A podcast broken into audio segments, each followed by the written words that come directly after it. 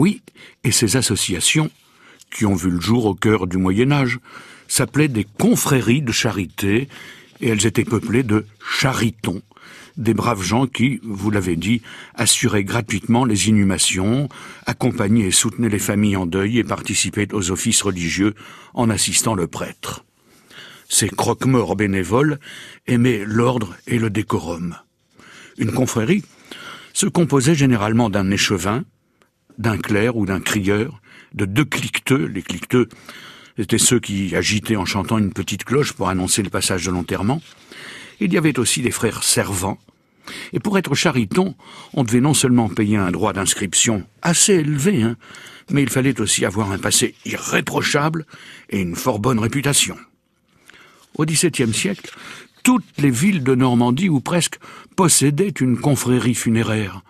Certaines cités même en possédaient jusqu'à quatre, à Bernay par exemple, ou six à Lisieux, et même douze à Caen.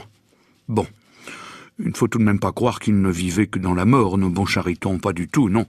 Ainsi, leur repas traditionnel, appelé Sainte Goulafre, était-il l'occasion d'oublier toutes les misères et les tristesses auxquelles ils étaient confrontés. Et les Saintes Goulafres étaient véritablement des repas pantagruéliques, il se composait de vingt à quarante plats, et entre chacun d'eux, on buvait un verre d'eau de vide cidre, histoire d'attendre le suivant. Généralement, le festin se commençait vers midi et il ne s'achevait pas avant minuit, douze heures de table non-stop. Il arrivait, hélas, à la suite de telles ripailles, que les charitons fussent amenés à s'enterrer entre eux.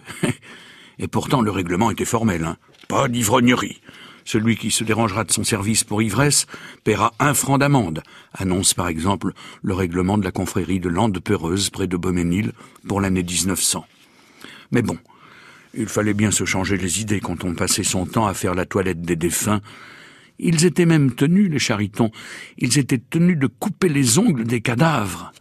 Et savez-vous que, dans la région comprise entre Vire, Mortain et Avranches, on ne les coupait pas les ongles, non?